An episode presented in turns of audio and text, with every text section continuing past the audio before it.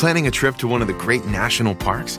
LL Bean went to the experts at the National Park Foundation to get the inside scoop on which parks are the best to visit in each season. Whether you're looking for outstanding scenery, smaller crowds, or unique activities, LL Bean. Be an outsider. To check out the full list of recommendations, visit llbean.com/explore.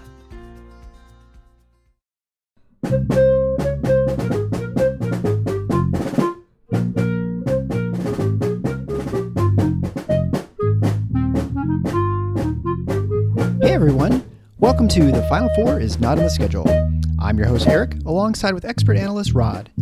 Thanks for joining us on the best MSU basketball podcast featuring an in depth recruiting, game matchup, and post game analysis. We dive deep to give you the best tools to enjoy the Spartans and impress your friends and family.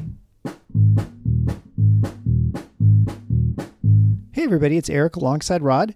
We're here for our Notre Dame preview show.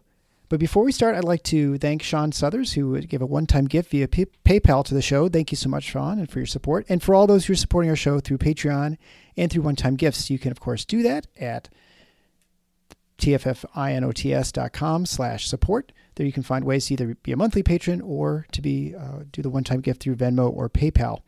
Uh, that's what keeps the show running. That's what keeps us going and why we keep adding new features to the show every day. All right, so let's get into this.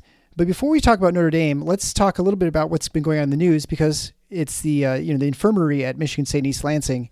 We've had obviously Malik Hall's out for a couple weeks, and Jaden Akins been back, and then he left, and he was out for the PK85. And so, Rod, why don't you kind of tell us where Akins is? Because the last time we saw him, he looked like he was okay, but we hadn't seen him actually in suited up and on the court.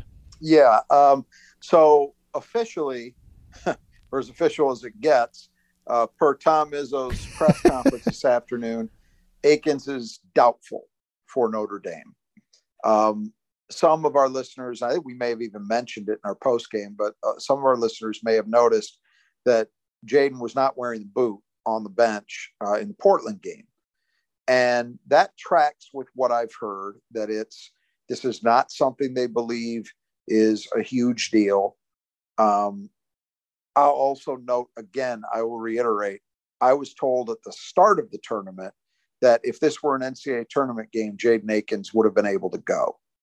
So clearly, what they're doing is they want to make doubly certain that this is not a chronic problem, that when he comes back, he is truly back and we don't have an in and out all year long. You know, that's what you don't want to have happen.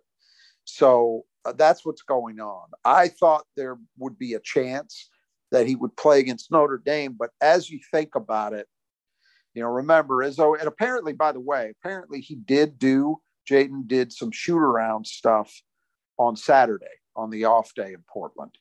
He didn't go through a full practice, but he did some shoot around. So Izzo may not be counting that in his he's got to practice mm-hmm. two days before he plays, two consecutive days. Um, and I, I suspect that he probably doesn't count that. But it tells you that, you know, this isn't anything to be worried about long term. Um, so if you think about it, though, you look at the schedule, they like they must have gotten back very late last night because the game ended what 7:30 Eastern time. So they probably even if they got out of there quickly, you know, you're not talking about getting home till one in the morning, probably, and that's a best case scenario. So likely today, I would think they probably had a fairly light practice. Maybe tomorrow they might have another one and then go to South Bend.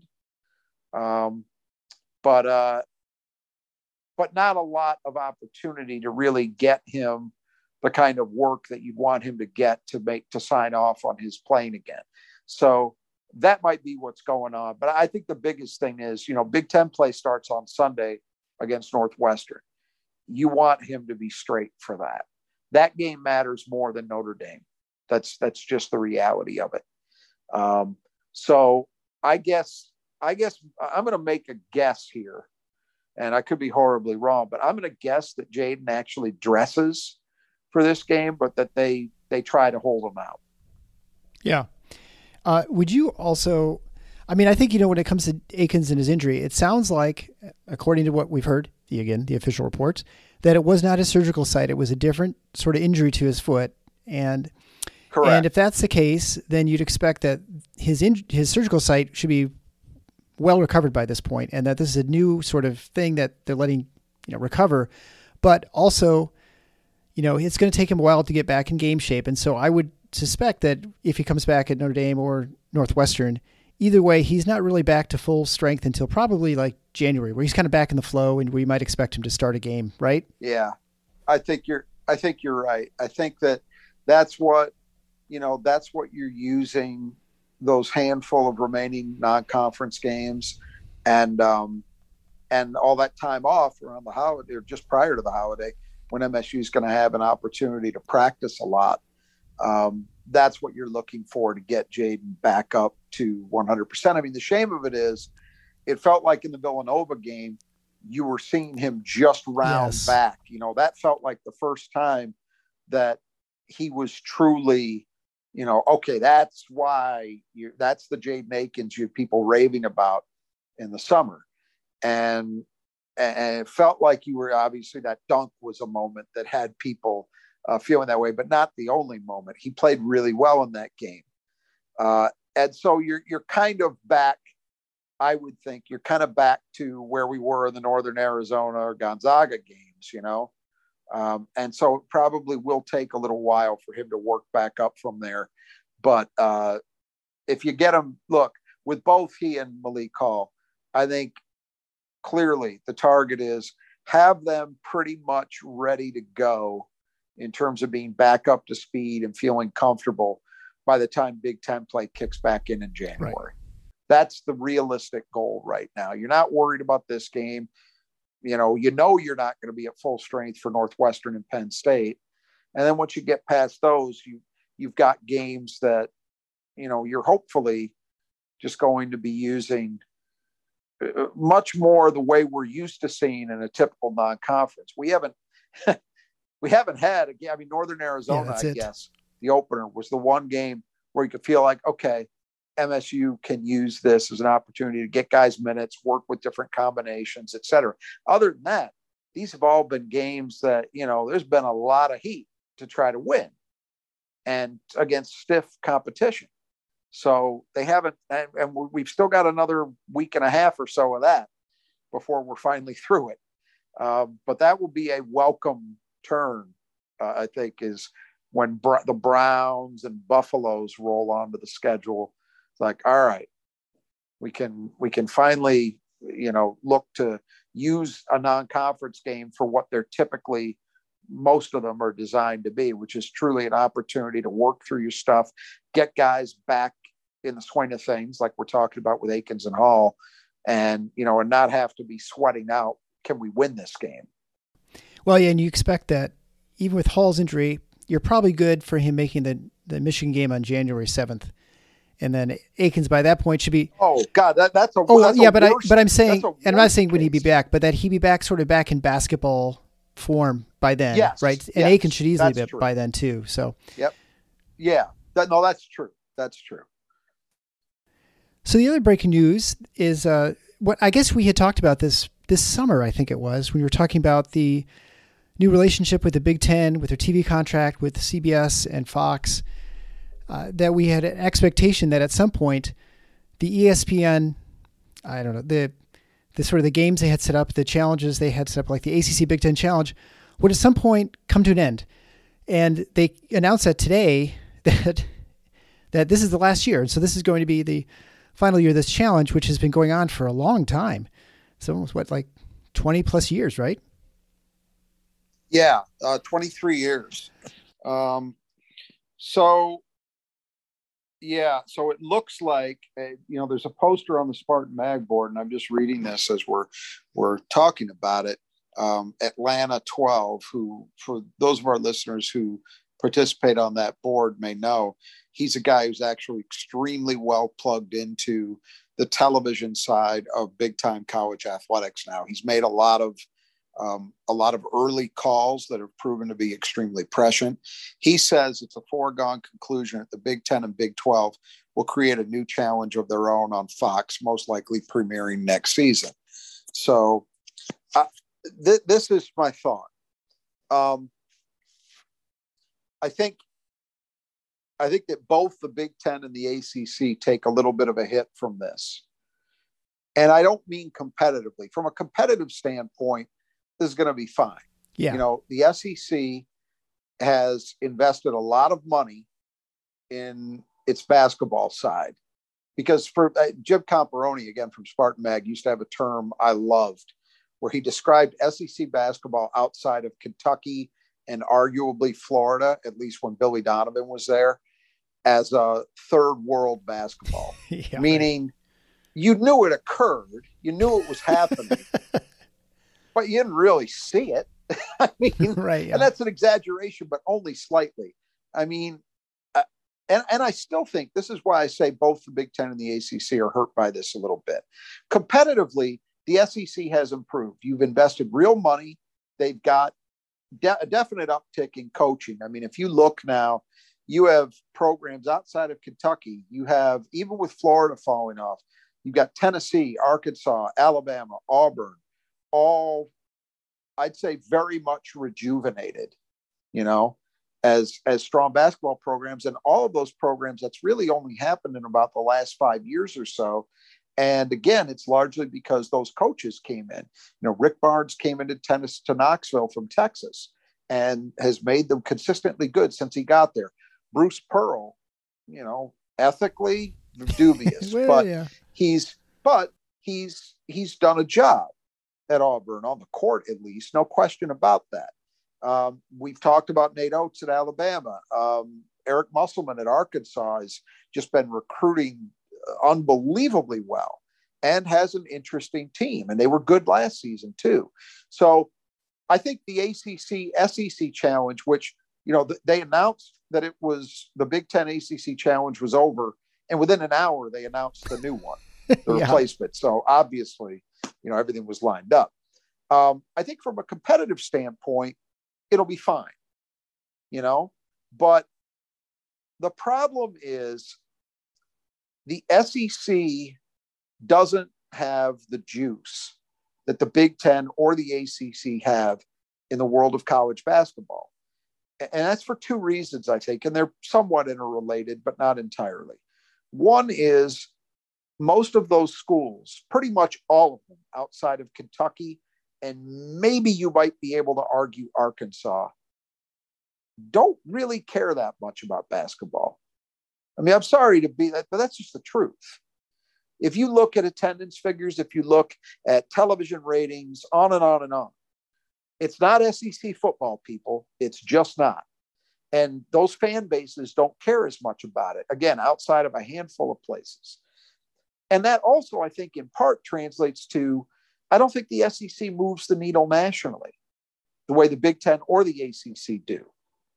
You know, and again, it's because most of those schools, you know, the Big Ten is obviously a football driven conference too. We all know that.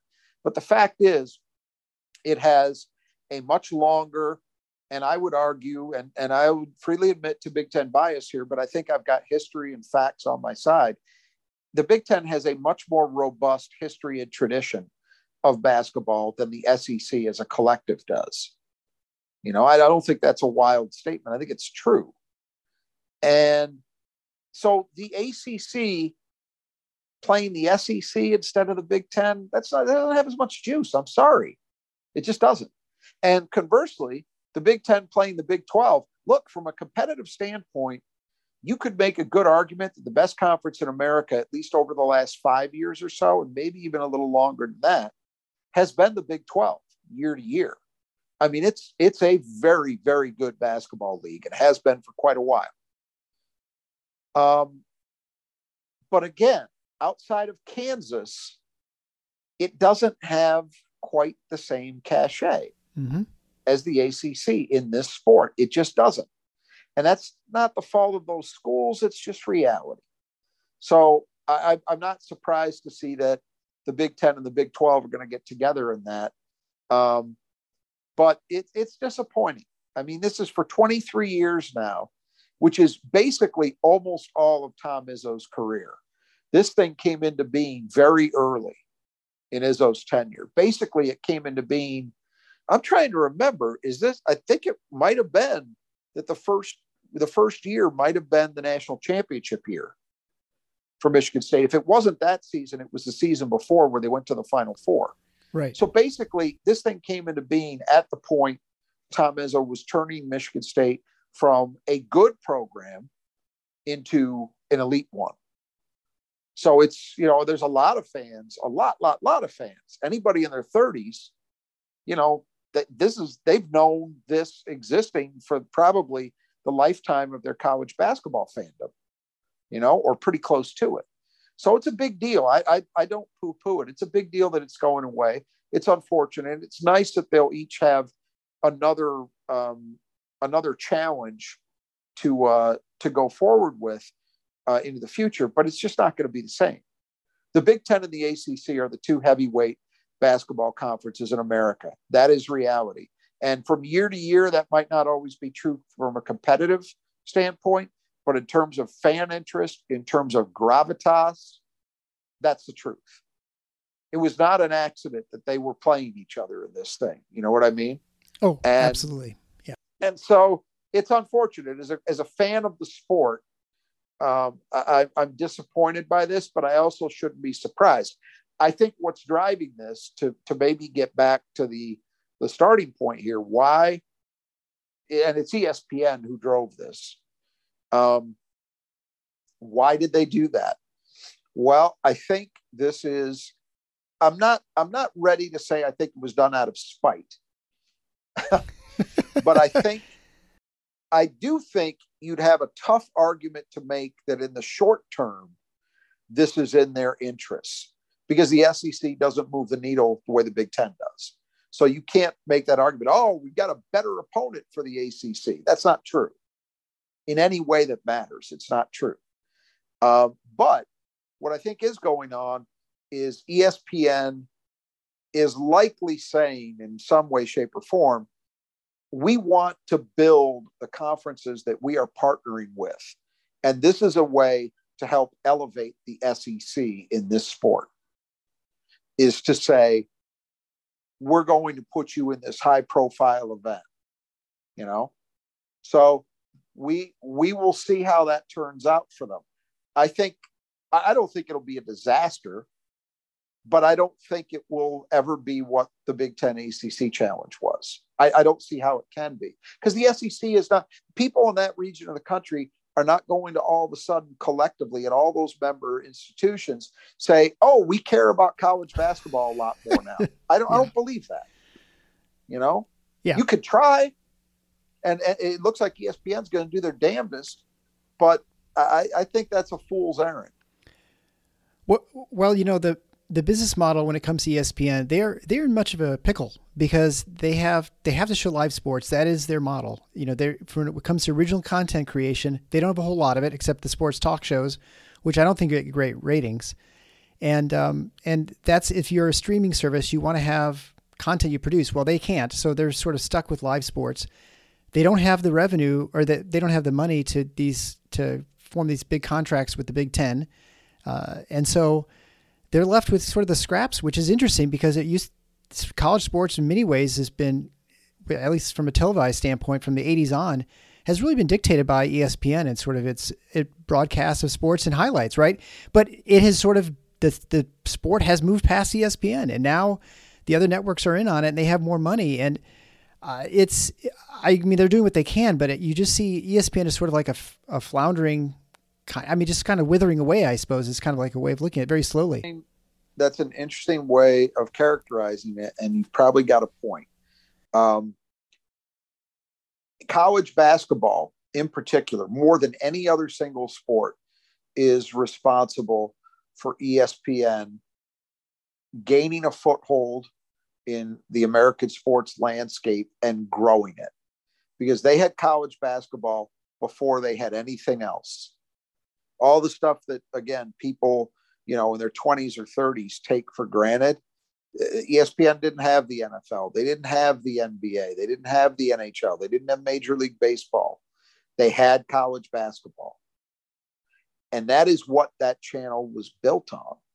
But you're right. Now we are at a point where to a company like Fox, it matters. They're willing to pay that money. And, and that's that's the bottom line. My understanding is ESPN simply could not afford yeah. to pay what the Big Ten was going to be able to command. So they didn't. They they put in an offer that they knew was going to be low ball, and I guess left Big Ten with the choice. Well, do we value our presence on ESPN enough to take less to have some kind of presence on it? And the answer was no. And I support that, by the way. I think that ESPN over the last 20 years or so has evolved into something that I think is not entirely, but oftentimes a net negative for sports for a variety of reasons. And I'm not I'm not even talking about political stuff. I don't I don't care yeah, so much yeah, about that. I don't care. I'm talking about the way sports are covered, the influence that they have had on on certain aspects of how sports operate and are governed, the way sports are understood and discussed, all of these things. I think there is a net, you make a pretty good argument that they've been a net negative. So I'm all for anything that reduces their strength in that particular marketplace. I'm fully supportive of it. That's why I couldn't be happier that, than that the Big Ten decided to pass on any relationship with them and and go forward with Fox. I'm all for it. So from that perspective, I, just thought I did, I will admit, I did think that there was a chance that ESPN would look at basketball and say, you know what? It still makes sense for us to stay in business with the Big Ten where we can. So that part of this surprises me. But when I step back and look at it, I can see the rationale. There is also something that is worth thinking about. And, you know, if you pay attention to business maneuverings, you know, Disney, who is the parent corporation of ESPN, just recently fired their CEO and brought back Robert Iger, who was the former CEO.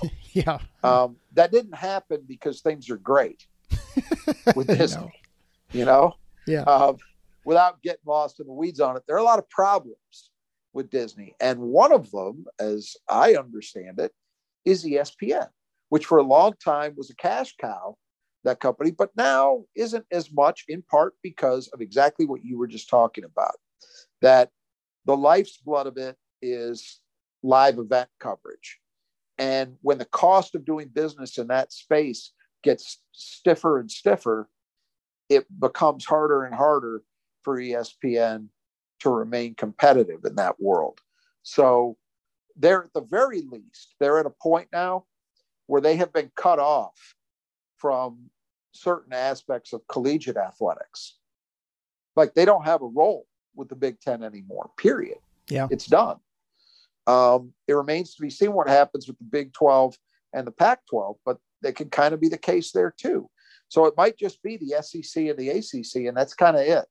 They don't have, for basketball terms, not that it matters that much to the bottom line, but the Big East has been a Fox partner um, for years anyway. So that's not new. Um, it, the sport is getting balkanized in that way in a fashion that it hasn't been before now. And that's a reflection of, I guess, limited resources, right? Yeah. So, question.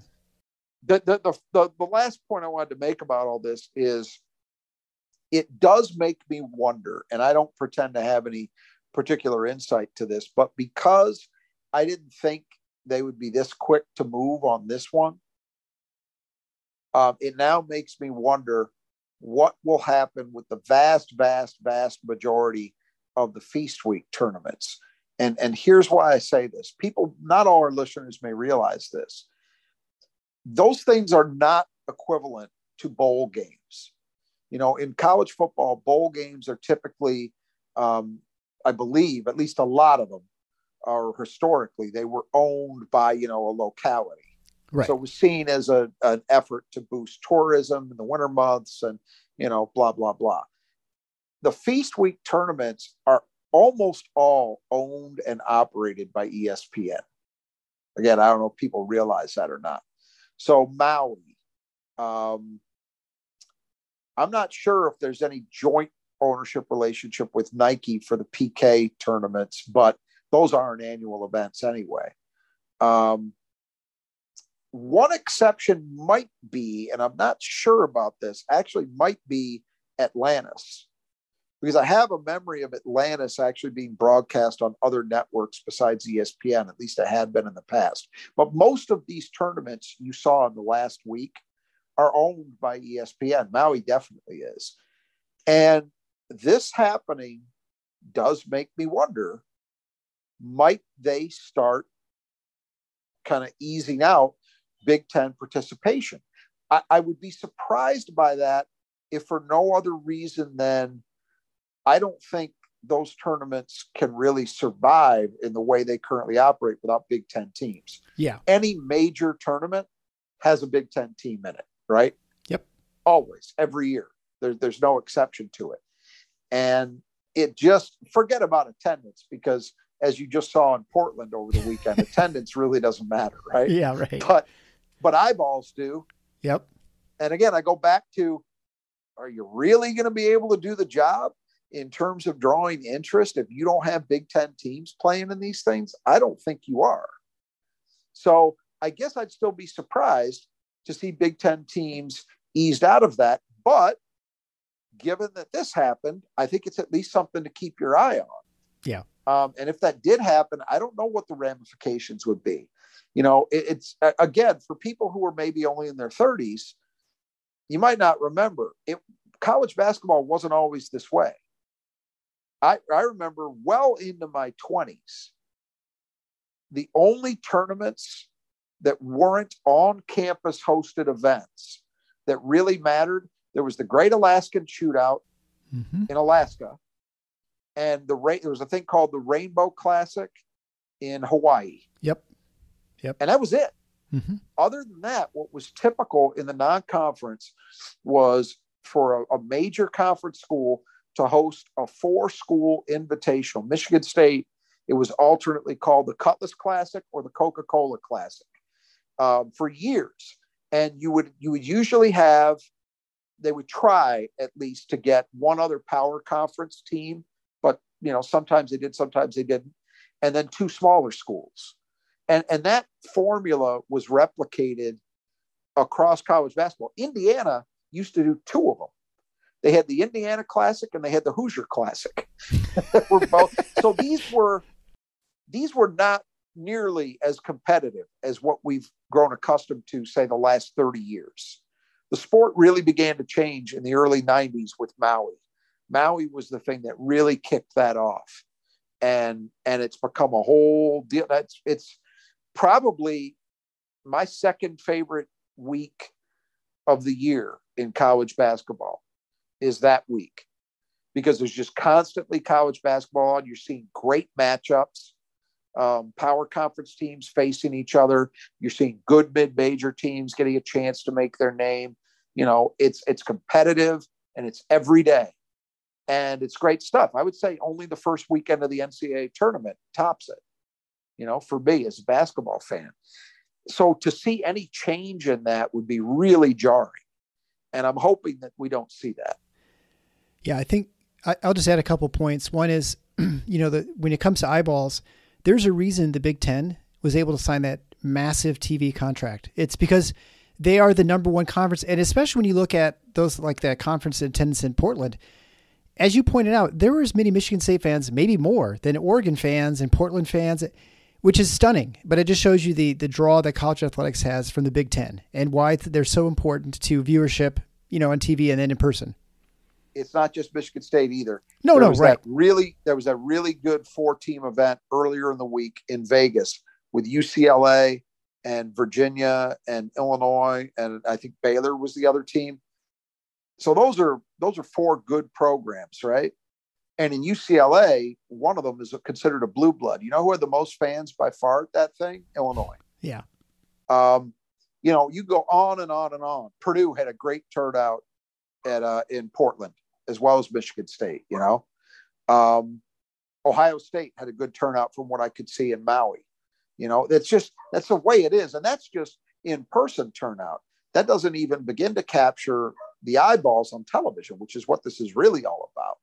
So, uh, just a couple of other uh, quick ramifications of this potentially. One, um, I do wonder if this is going to mean that we see an extension of Gavitt games, which is controlled by Fox because Fox has both the Big Ten and the Big East. So if they want it to continue and the conferences want to continue with it, that can continue. Um, the problem with it is because the Big East is significantly smaller in membership than the Big Ten. Um, you can't, it, it, won't equate to what the Big Ten ACC challenge would ever be because you never have everybody involved from the Big Ten side. Uh, but it makes me wonder. I kind of felt like that one might be going away, but I, I'm I wonder now. Even if this Big Twelve thing does come online, um, you know, it, it, yeah. it remains to be seen. The other big shoe to drop potentially, and this is the one that I think Michigan State fans will be most concerned about, is the Champions Classic. That is owned and operated by ESPN. Okay. Mark Howes created it, but it's ESPN's property. Mm-hmm. Um, they are they have all been renewed through 2025. So it will be interesting to see if there is a change made in that. The problem with making a change is the only real route you have to take, in my mind, would be to either say, well, we're going to bring a Pac 12 team in, and that would only be viable, I guess, if ESPN maintains some relationship with the Pac 12. Uh, but even there, who are you going to bring in? Your, your marquee basketball program by a massive amount in that league is going to be in the Big Ten. yeah. UCLA, right? Yeah. So if you're looking to exclude the Big Ten, and they're not, you're not going to replace Michigan State out of the Big Ten. That's just that's not going to happen. At least not yet. Maybe if Tom Izzo's replaced and it doesn't go well for a while, maybe there would be some some move there. But short of that, that it's not going to happen. Um, so your only other option is to probably double up with either the ACC or the SEC. Now you could grab North Carolina, and nobody would bitch about you know the quality. Like, hey, that would they would be legitimately part of a Champions Classic, but that would be both North Carolina and Duke in that thing. And I don't think I would think Duke would fight tooth and nail to prevent that. Oh yeah. And I don't I don't see how having half of the field be ACC teams would be particularly exciting. One of the things that makes that event is you've got one team from each of those four major conferences participating. So we have at least three more years of it going as it currently is. So it goes through 25. So that means 23, 24, 25. Um, after that, though, who knows? And that that I think is definitely that event is definitely something that I would I would think is in question at this point. Again, because ESPN seems to be with this move indicating that they are primarily interested in boosting the fortunes of the properties that they have a relationship with. You know, and on the one hand, I can't blame them for that. On the other, I think it's short sighted because the bottom line is you want the events you have to pull in interest, to maximize the interest. And it's pretty hard to argue that the Champions Classic can be improved upon in that way. But, you know, again, like I said, they're sort of in a pickle they their their model is largely built on subscriptions, which is through cable television, which we, as everybody knows, has been declining. And yes, there are streaming yep. services that use ESPN, but their reimbursement's a lot less. And so ESPN has less money to spend on these live events, and you know, there therein lies their problem that they're with their model. Um, and uh, then the other thing, which is totally unrelated, I've and I read this, but I think the only team in the Big Ten who has a winning record in the ACC Big Ten Challenge is Penn State, which is I think kind of funny. But huh. Yeah, well, let's talk. Let's talk about that real quickly before we get into Notre Dame, which is kind of an overview of what now is going to be the last ever Big Ten ACC challenge, because as you know, um, this has been an event that, by and large, uh, the um, the ACC has had the better of. Yes, you know, um, I think that's true, but uh, I don't think that's going to be the case this year. now, this the thing you always have to remember is this isn't really people like to make this into a a relative strength competition. And it really never is that. And the reason it's not that is it's solely dependent upon how the matchups go. Sure. Yeah. You can have a year, not even just who's playing who, but who's playing who and where they're playing. Mm-hmm. And that's kind of luck of the draw, you know? Um, sometimes you've had years where I felt the Big Ten was clearly the stronger conference, but they had a bad draw. Um, this year, I don't think it matters. I mean, I look at the draw and I think it doesn't change the basic facts, which are at least right now, the Big Ten has got a pretty good claim, in my opinion, for being the best conference in America. Um, that doesn't mean it's going to be that way when we get to March, and it doesn't certainly doesn't mean that it's it's going to result in Final Four teams and a national title or anything like that. We know that, but in terms of measuring a conference's strength, one to fourteen, I think it's pretty hard to argue that the Big Ten hasn't had the best non-conference to date. Uh, you just had Purdue win their half, their their bracket of the uh, the PK event, the Legacy, and they did it by just demolishing Gonzaga and Duke in consecutive games. Very impressively done. Indiana really hasn't played anybody yet. They did get a road win against Xavier, but that's it. Uh, but they've looked very impressive. Illinois looked great beating UCLA and hung with Virginia for quite a while before fading at the end. They look pretty good. We know what Michigan State has done. I think I thought Ohio State looked pretty good in Maui when I saw them, and, and they went two and one in that event. So I think they look good. Wisconsin has one loss. They've got three Power Five wins and one loss, which came by a point against Kansas. Yeah. And people aren't even convinced that Wisconsin's any good. I'm not convinced they're any good by Big Ten standards, but the, the start, you can't deny it.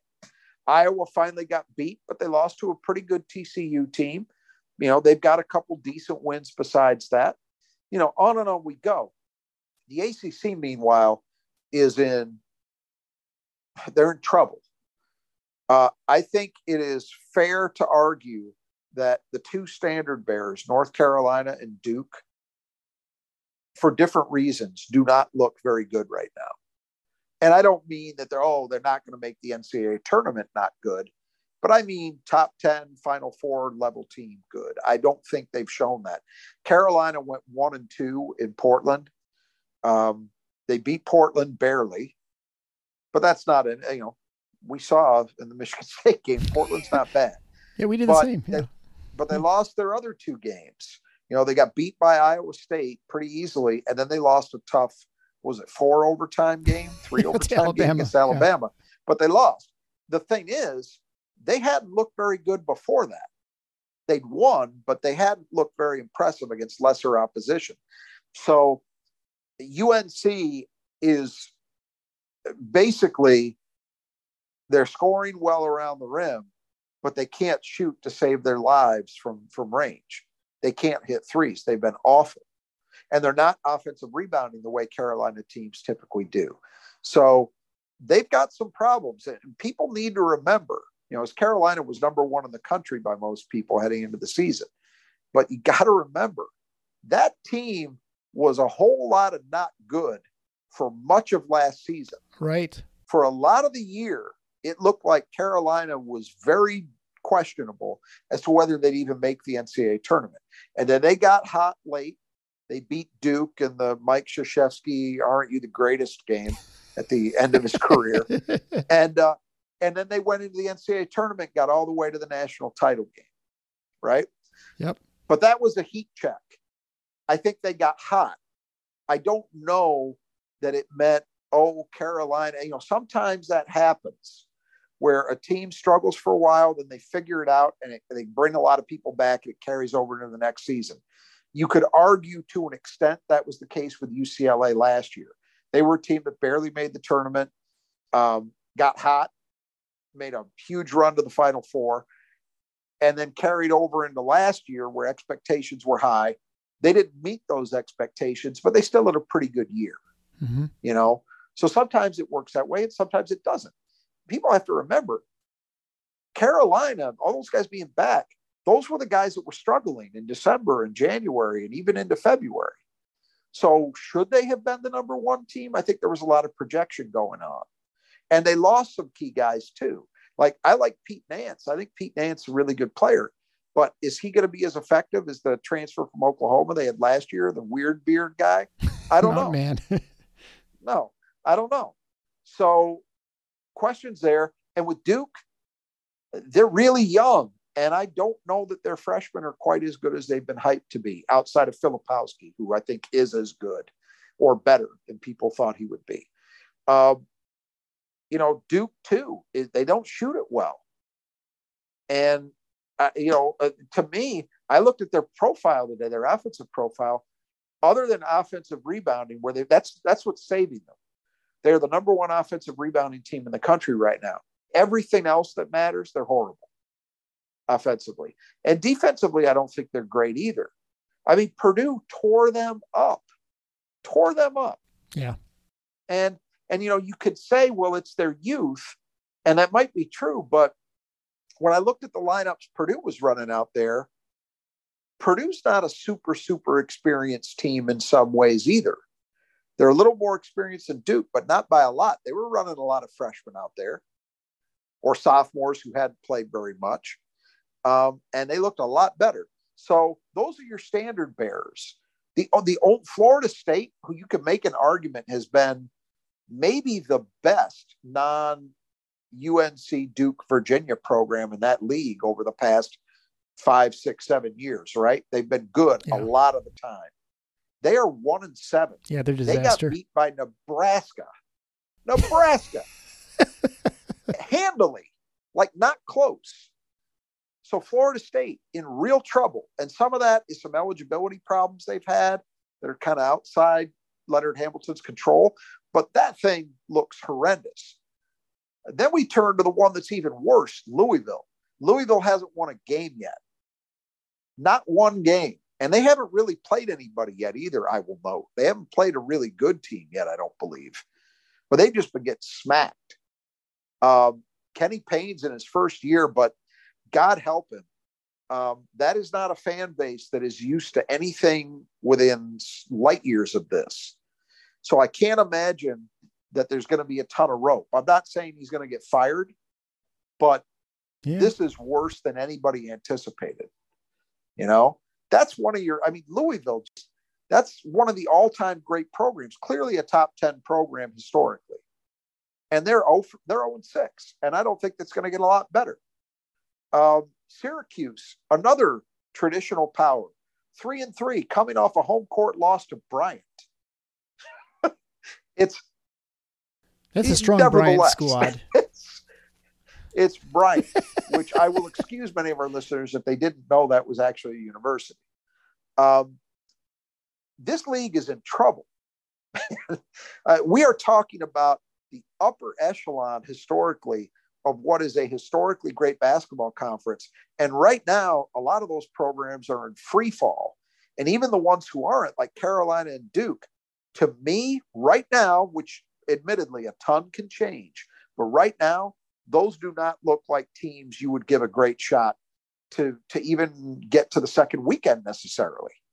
I mean, I think it would be a struggle and certainly not to get out of it. You know, the one team who looks like they've got it together is Virginia.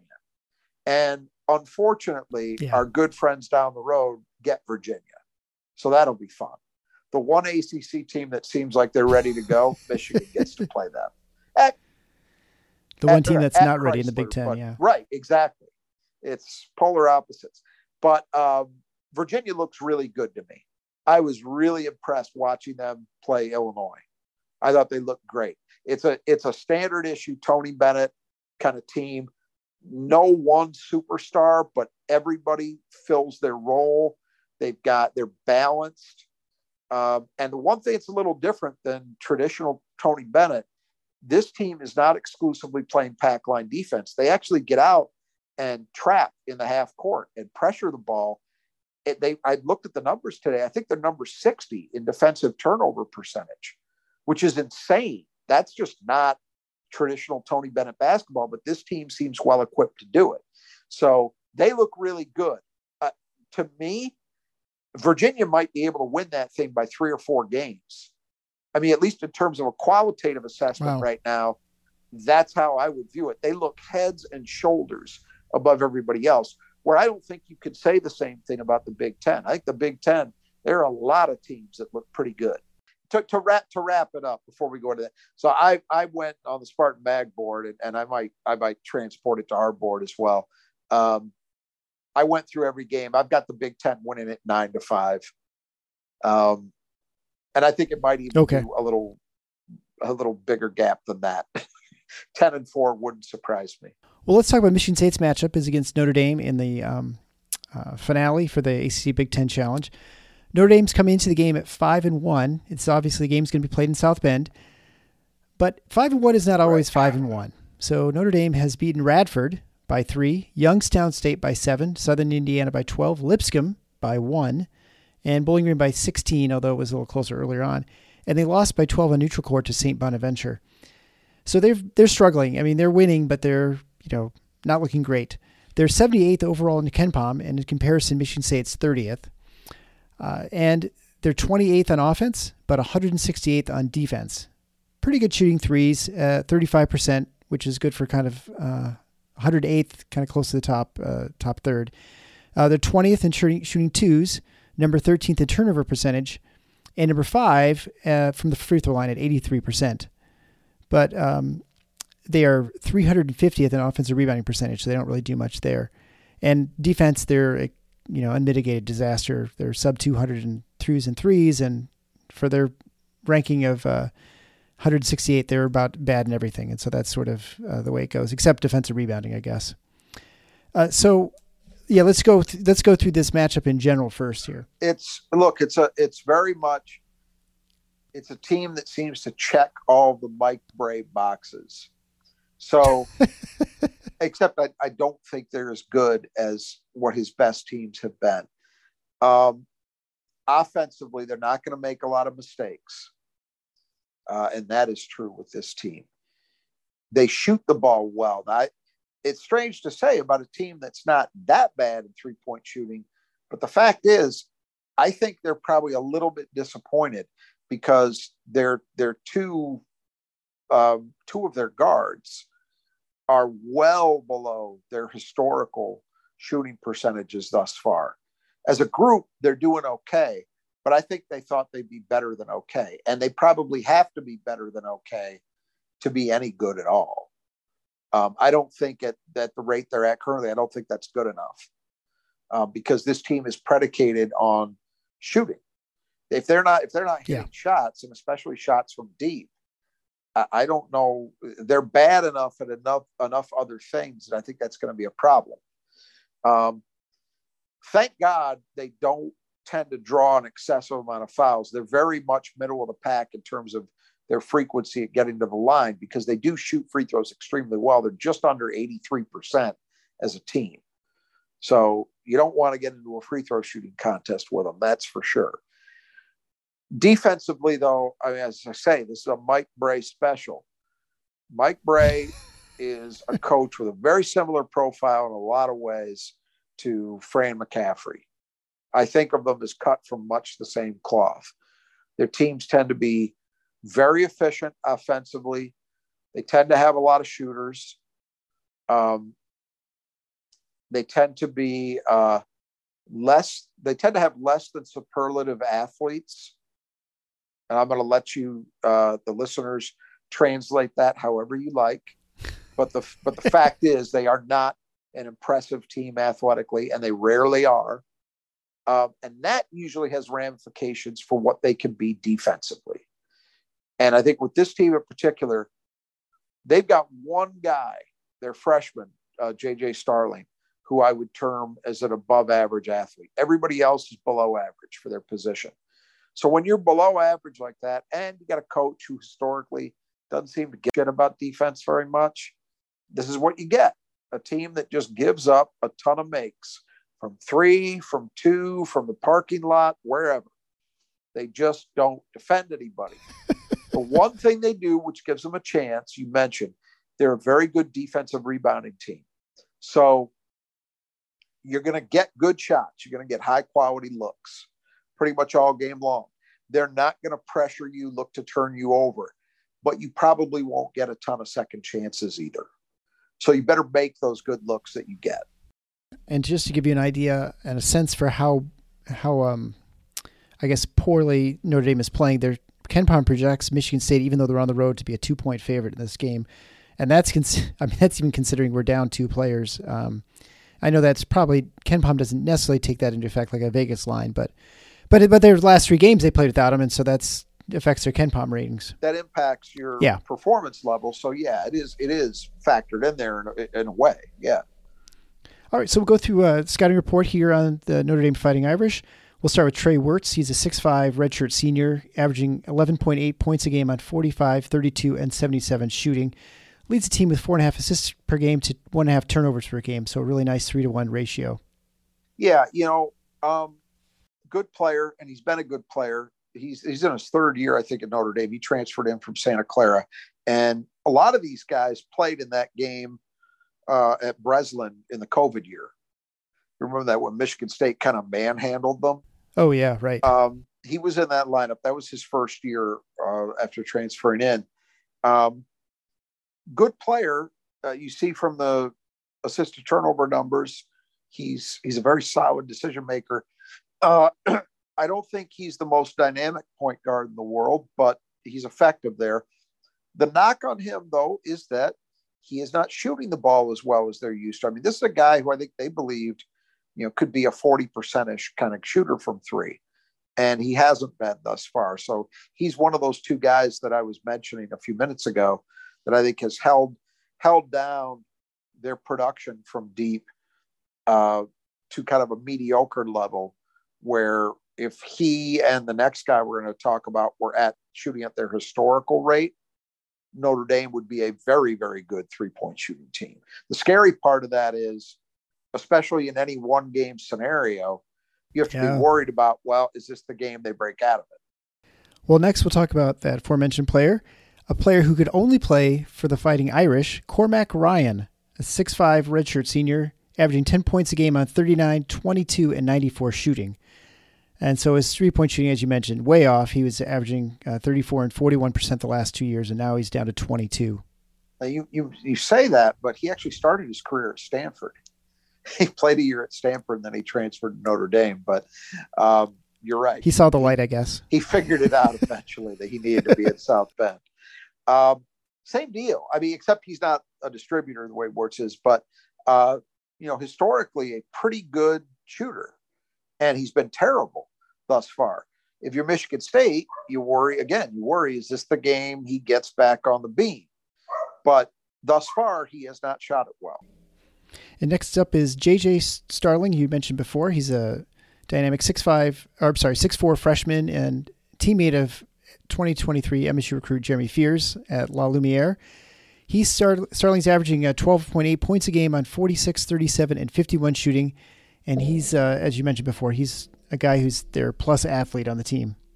He's a good player. I mean, I liked him watching uh, watching Lalu play last year and, and getting looks at Jeremy Fears.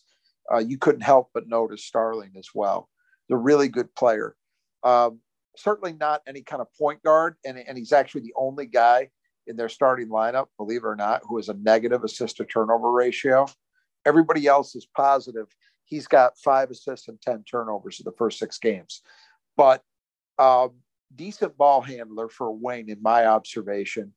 And, uh, you know, does everything well. Good shooter, good athlete, can do some things off the dribble. And he's the one guy who kind of changed the dynamic because other than him, Notre Dame is, I'll just say it, it's a lot of white guys pulling up from three. That's what it is and he is different than that. He gives them that you know it's kind of like um, oh like Wisconsin many years where they they might have okay this is the year we've got Alando Tucker and he's right. different than everybody else on that right, floor. Yeah. You know, it's kind of not that Starling is a player Alando Tucker was, but you get the drift. he changes the dynamic for them a little bit um, from from what it typically is and what it is on the rest of the playing group, at least for this team. Uh, next would be Dane Goodwin. He's uh, for fifth year seniors. He's the third of fourth uh, four fifth year seniors, and I guess this goes to Jay Wright, right? Staying saying uh, get old and stay old. Uh, yeah, so he's Brey, uh, Brey gets credited with it too, and and it is amazing that that there is no more Mike Brey team than this with four fifth year seniors in the starting lineup. And he's averaging 14.3 points a game on 49, 48, and 100 shooting. Uh, six six, and a four man, but you know doesn't quite play like you probably expect your traditional fours to play. He would, I mean, calling him a stretch four is a stretch of the meaning of that term because he isn't really any kind of four. He's a guard. I mean, I it is amazing how fast time flies. I have vivid memories of seeing Dane Goodwin playing in EYBL, so AAU basketball, with his teammates Foster Loyer and Thomas Kithier. And it's shocking to me that not only is he a senior, but he's a fifth year senior. I mean, just time flies. Um, but he's become, I give him credit. I was not particularly impressed with him at that time. Uh, wasn't very athletic.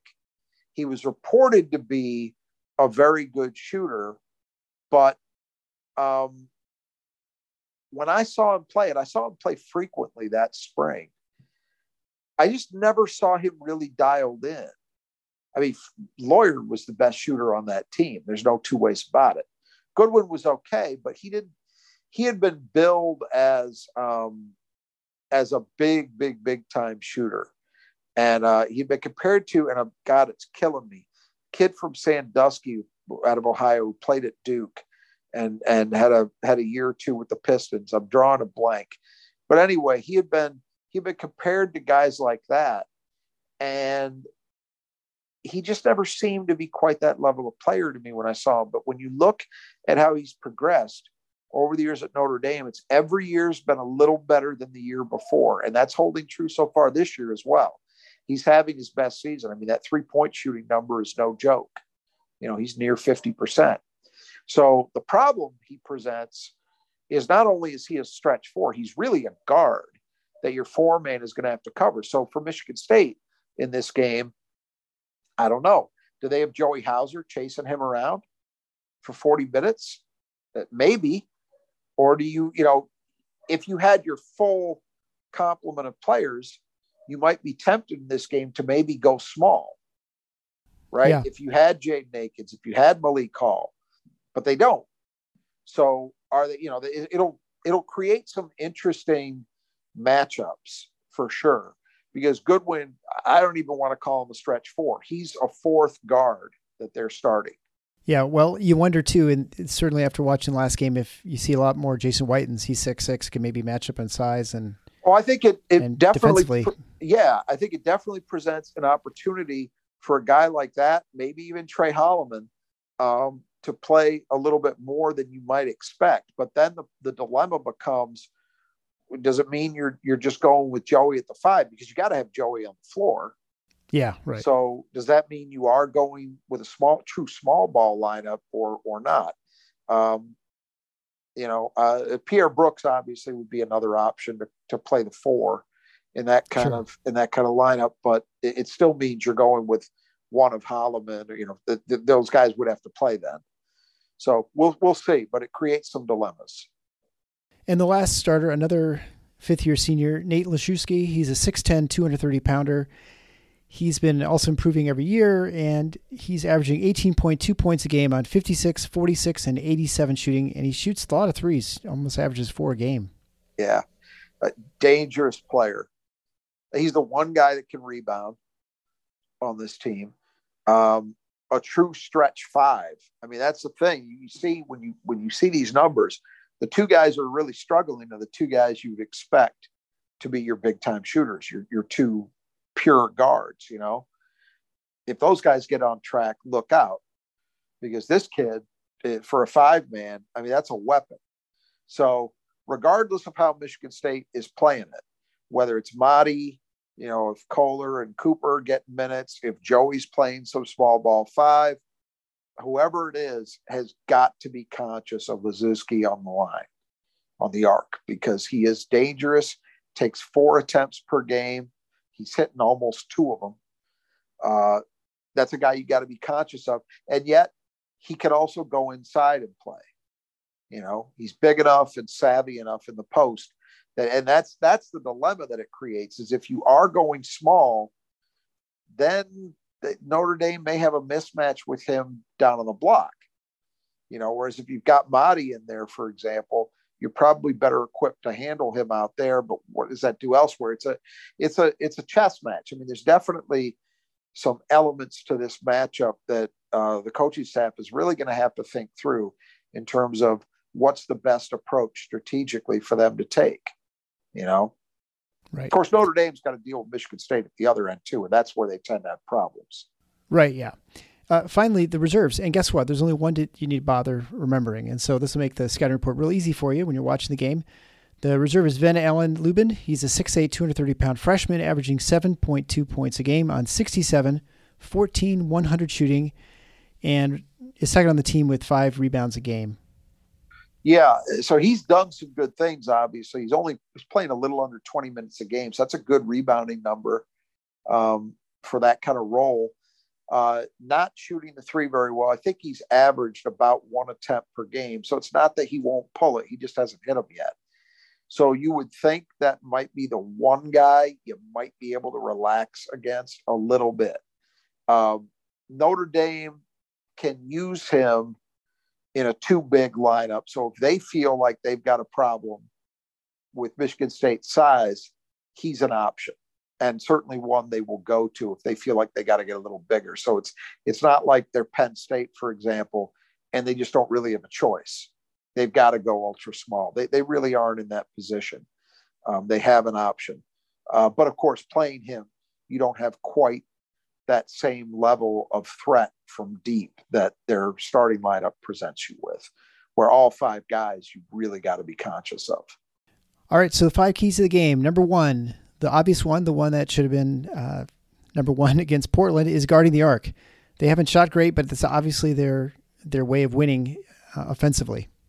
Yeah, and, and don't get me wrong. You know, this is not Alabama. Notre Dame does not get crazy with three attempts. There, I, I want to say they're maybe about 33, 35% of their attempts from three. So they're not crazy with it. It's the, the danger is that they have the potential in any individual game to just really, really hurt you in terms of their efficiency from there. Because they've got you know they got three guys who are having great years shooting the ball already and two other guys who aren't but historically have proven to be very good shooters. So that's a lot to deal with. And i think if you're michigan state if i if i were michigan state the way i would view it is I'll take my chances on Notre Dame inside the arc. I will hope that my interior defense, uh, my ability to stop limit penetration, all those things is going to be good enough. And that the one way Notre Dame can hang in there or beat me is if they're hurting me a lot from three. So I'm going to try to take that away from them. Um, right. I was, uh, you know, I was disappointed in both of the wins in Portland by first the first halves in terms of how Michigan State played on the perimeter. Like they let both of those teams really get going. And then those games turned because they got into it and they started actually getting into people. They started guarding people, locating and closing on shooters, and only to in both games get lax late and, and allow yeah. those teams to shoot themselves back into the games. But for the most part, the second halves in both those games were really good. This is one where I'd like to see Michigan State up in it from the tip. Uh, second key to the game, as you have mentioned a couple times here, the athleticism. Can Michigan State take use that to their advantage with only one player, sort of the Starling, being a plus athlete? Yeah, I mean, I look at this and it's, and it's not like you know, Michigan State is not rolling out Jason Richardson. I mean, you know, or, or Shannon Brown.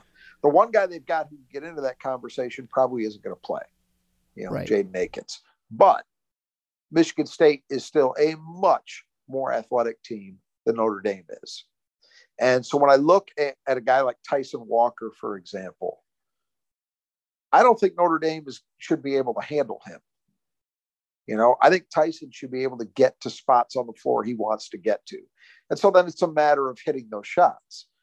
AJ Hoggard, I don't think Notre Dame has a really good chance of stopping him. I think the only thing that would stop AJ is AJ. You know, I mean, really, I think he's. Yeah. I just I don't think there's there's a good matchup there. You know, so I, I think in that way, Michigan State has some advantages that they need to exploit. And and Notre Dame suffers, in my mind, defensively most of all from their lack of athletes. They just they just don't have guys, and it's compounded. You know, it's one thing. You know, Pierre Brooks, for example, is not a great athlete, but he's in a system and a culture and a program at Michigan State that is going to demand that he get better. And the way you can get better is you think the game better. And there's yeah. lots of examples over time at Michigan State of guys who have done that. Notre Dame doesn't demand that. So consequently, those guys kind of are what they are. And they don't, I'm not just talking this year, I mean, historically, since Mike Brey's been there, they don't tend, in my observation, to play better than their athleticism says they should be. Right. Yeah. And next key to the game is turnovers. So Notre Dame, as we mentioned, is very low turnover team, and Michigan State is for a Michigan State team under Tom Izzo unbelievably good when it comes to turnover percentage. They're tw- they're number seventy five in KenPom in turnover percentage, which is uh I mean I think they've they haven't been only under out of the one hundreds only one time, right? If they okay, so KenPom started in two thousand two, so we got whatever that is, twenty one years now of data, I think. Um, mm-hmm. If it held at this level, this would be the second best turnover season in MSU history in the KenPom era. The only season that would beat it was the 2015 season where they went to the Final Four. They finished at number 71. Uh, in the 2005 Final Four season, I think they finished 84th. Those are the only two years they've been inside the top 100. And often they're outside the top 200.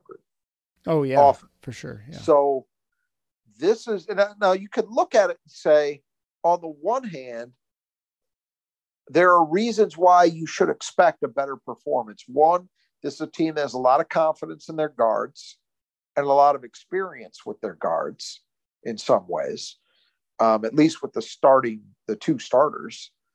Um, and then the other thing is, as we've talked about, the fact that MSU maybe has a little tighter rotation than we're used to seeing, maybe playing into it as well. But, you know, that one, I, the experience in Portland maybe cuts against that because they had lineups out there that in no way, shape, or form were ever anticipated they would play this year. Carson Cooper played a little bit of four in Portland. Jason Whitens got heavy minutes in that Portland game, right? Um, you know, Tre Holloman was playing maybe a little bit more than you thought he would. Uh, that's not to be expected. And so I don't know whether it's as simple as that, but I do think those things are contributing factors. Bottom line is Michigan State's valuing the ball very well. I think it matters here for a couple of reasons. One, Notre Dame is the furthest thing from a ball hawking defense they are not likely to force turnovers. So if you're making mistakes, they're going to largely be self inflicted. And that's something you need to see Michigan State avoid, obviously. But the other thing is, because of the fact that Notre Dame really doesn't try to offensive rebound, and because of the fact that they are a very good defensive rebounding team, I don't know that I expect that there's going to be a likely a big gap on the offensive boards. There could be, but that would be Michigan State really doing a great job against a team that generally controls its defensive glass pretty well. Um, if that holds true, then you don't want there to be a big gap in the turnover category because you probably aren't going to be able to make it up easily on the boards. Right. Well, number four is get old, stay old, and uh, and I've mentioned already. Notre Dame has four of their five starters are fifth year seniors. They've got one freshman. Uh, the counter to that is Michigan State's got a lot of upperclassmen too playing. They do with Hoggard, Walker, Hauser, and even Whitens. You could say, right? Yeah, oh, yeah, a lot of experience, just not at the Big Ten level, but sure, Division One experience, tons of it. I mean, kid started like I don't know, forty-five games in his career at Western. So yeah, um, you'd feel even better if you had Malik. Because oh, that'd yeah. be another senior. But even so, you know, Michigan State is a team that has a good amount of experience, but this is one of those games where they're trumped pretty easily by the opponent. Um, and that can have implications. I mean, the, the one thing you would expect is that Notre Dame is not going to do a lot of dumb things to beat themselves. That's generally what you expect from an experienced team is they're going to play poised basketball. They're going to make you actually go out there and beat them. At least on the offensive end, they're not going to make a lot of dumb mistakes. I think defensively, they just don't show a lot. Um, but we'll see. I mean, this is kind of the Mike Brey platonic ideal of what a program, what his program, what he wanted to be. At least this year. I, you know, next year it's not going to be the same deal by any yeah, means. Right. But for this year, you could you really can't do much better than four guys in their fifth year of college basketball. I mean, that's pretty amazing. And so we'll see if that has any any impact on the outcome. If we walk away from it saying, boy, that's a team that just kind of savvied their way to a win, you know. Well, the fifth key to the game is, I you know, a bit surprising to me here. Late game situations. Yeah. State has really struggled, obviously, to close out games, even with fairly sizable leads. And so, you know, can they get a lead, and if can they hold it and not make it so it's going to come down to the last possession or two possessions? Yeah, and you know, I guess, I guess that's the question. We got, yeah, we got to talk about it at this point because it, you know, and Izzo took a, took the blame on himself, um, put the blame on himself rather. He took the blame uh, for what was happening in Portland. But uh, I'm sorry, I just can't. I can't personally. I can't let it go there.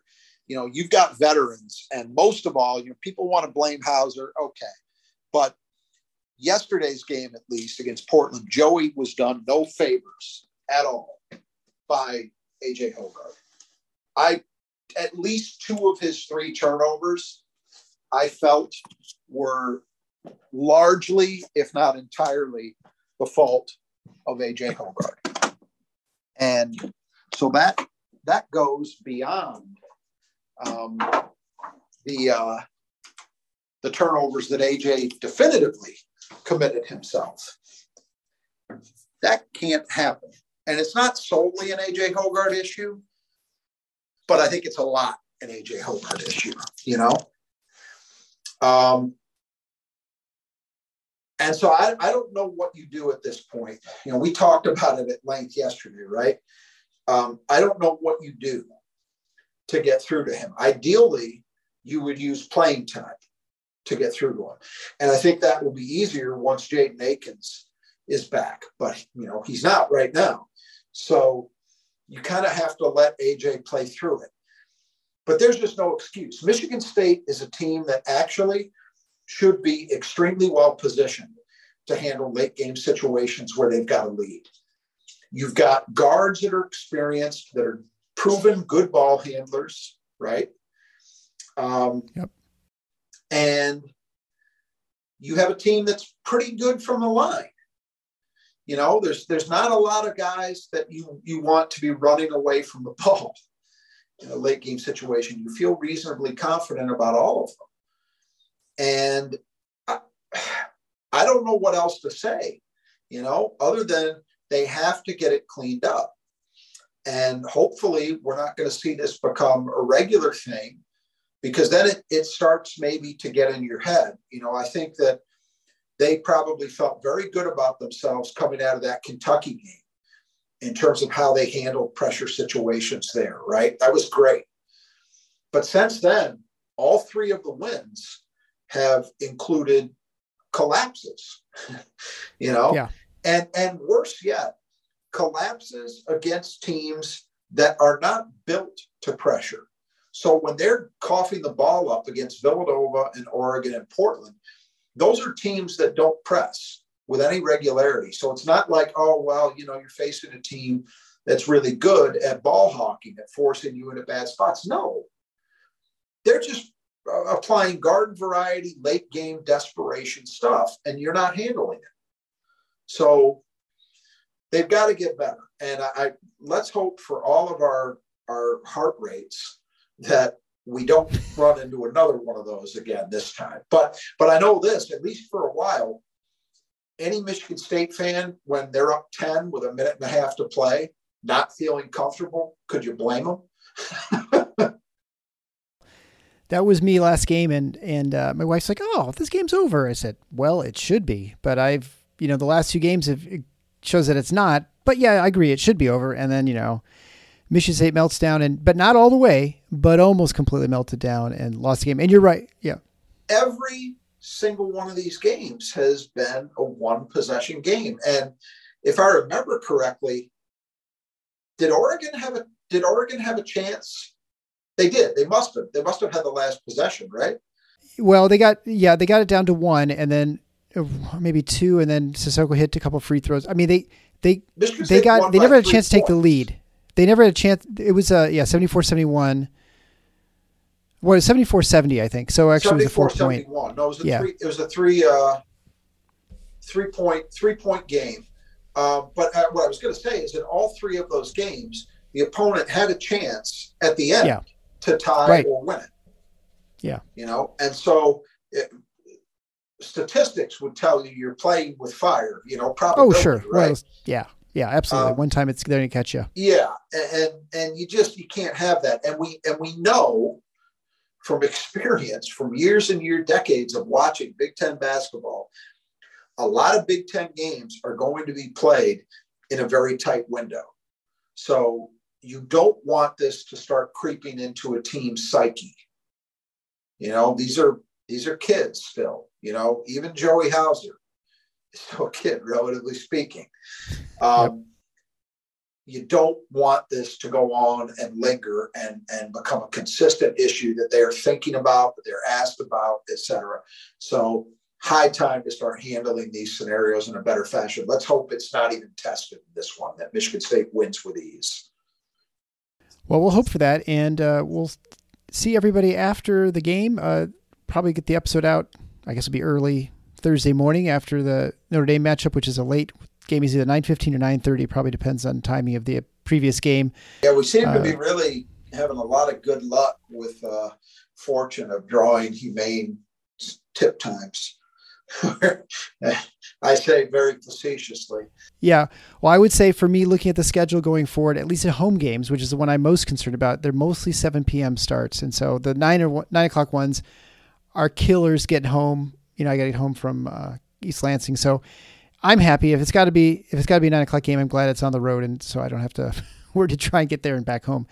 Uh, so we'll see everybody then. Again, make sure if you want to support the show, you go to the final four is not the schedule.com slash support. You can support the show either monthly contributor or one time gift for via PayPal or Venmo. You can also um, go to Patreon with the monthly supporters. We have the um, Cleaves level where you can get a, um, a t-shirt after they come out, which should be very soon. You can also become a supporter in the Magic Johnson level and get uh, some advertising the show. If you're interested in reaching thousands of Spartan fans, you can certainly contact me at eric at tffinots.com. And then you can um, we can talk about ways to sponsor the show. Also, finally, with the Big Ten preview prediction show or contest, you have to predict the Big Ten teams 1 through 14 when, at the end of the season. Uh, you can send that in to me at eric at tffinots.com. It's still timed for entry until the Big Ten, first Big Ten game, which is against probably Northwestern, I think Saturday, but or Sunday, but maybe there's a Saturday game. I'm not sure. So it'll either be the third or the fourth of December is the last day to get those picks in. Uh, so until next time, the Final Four is on the schedule. Go green.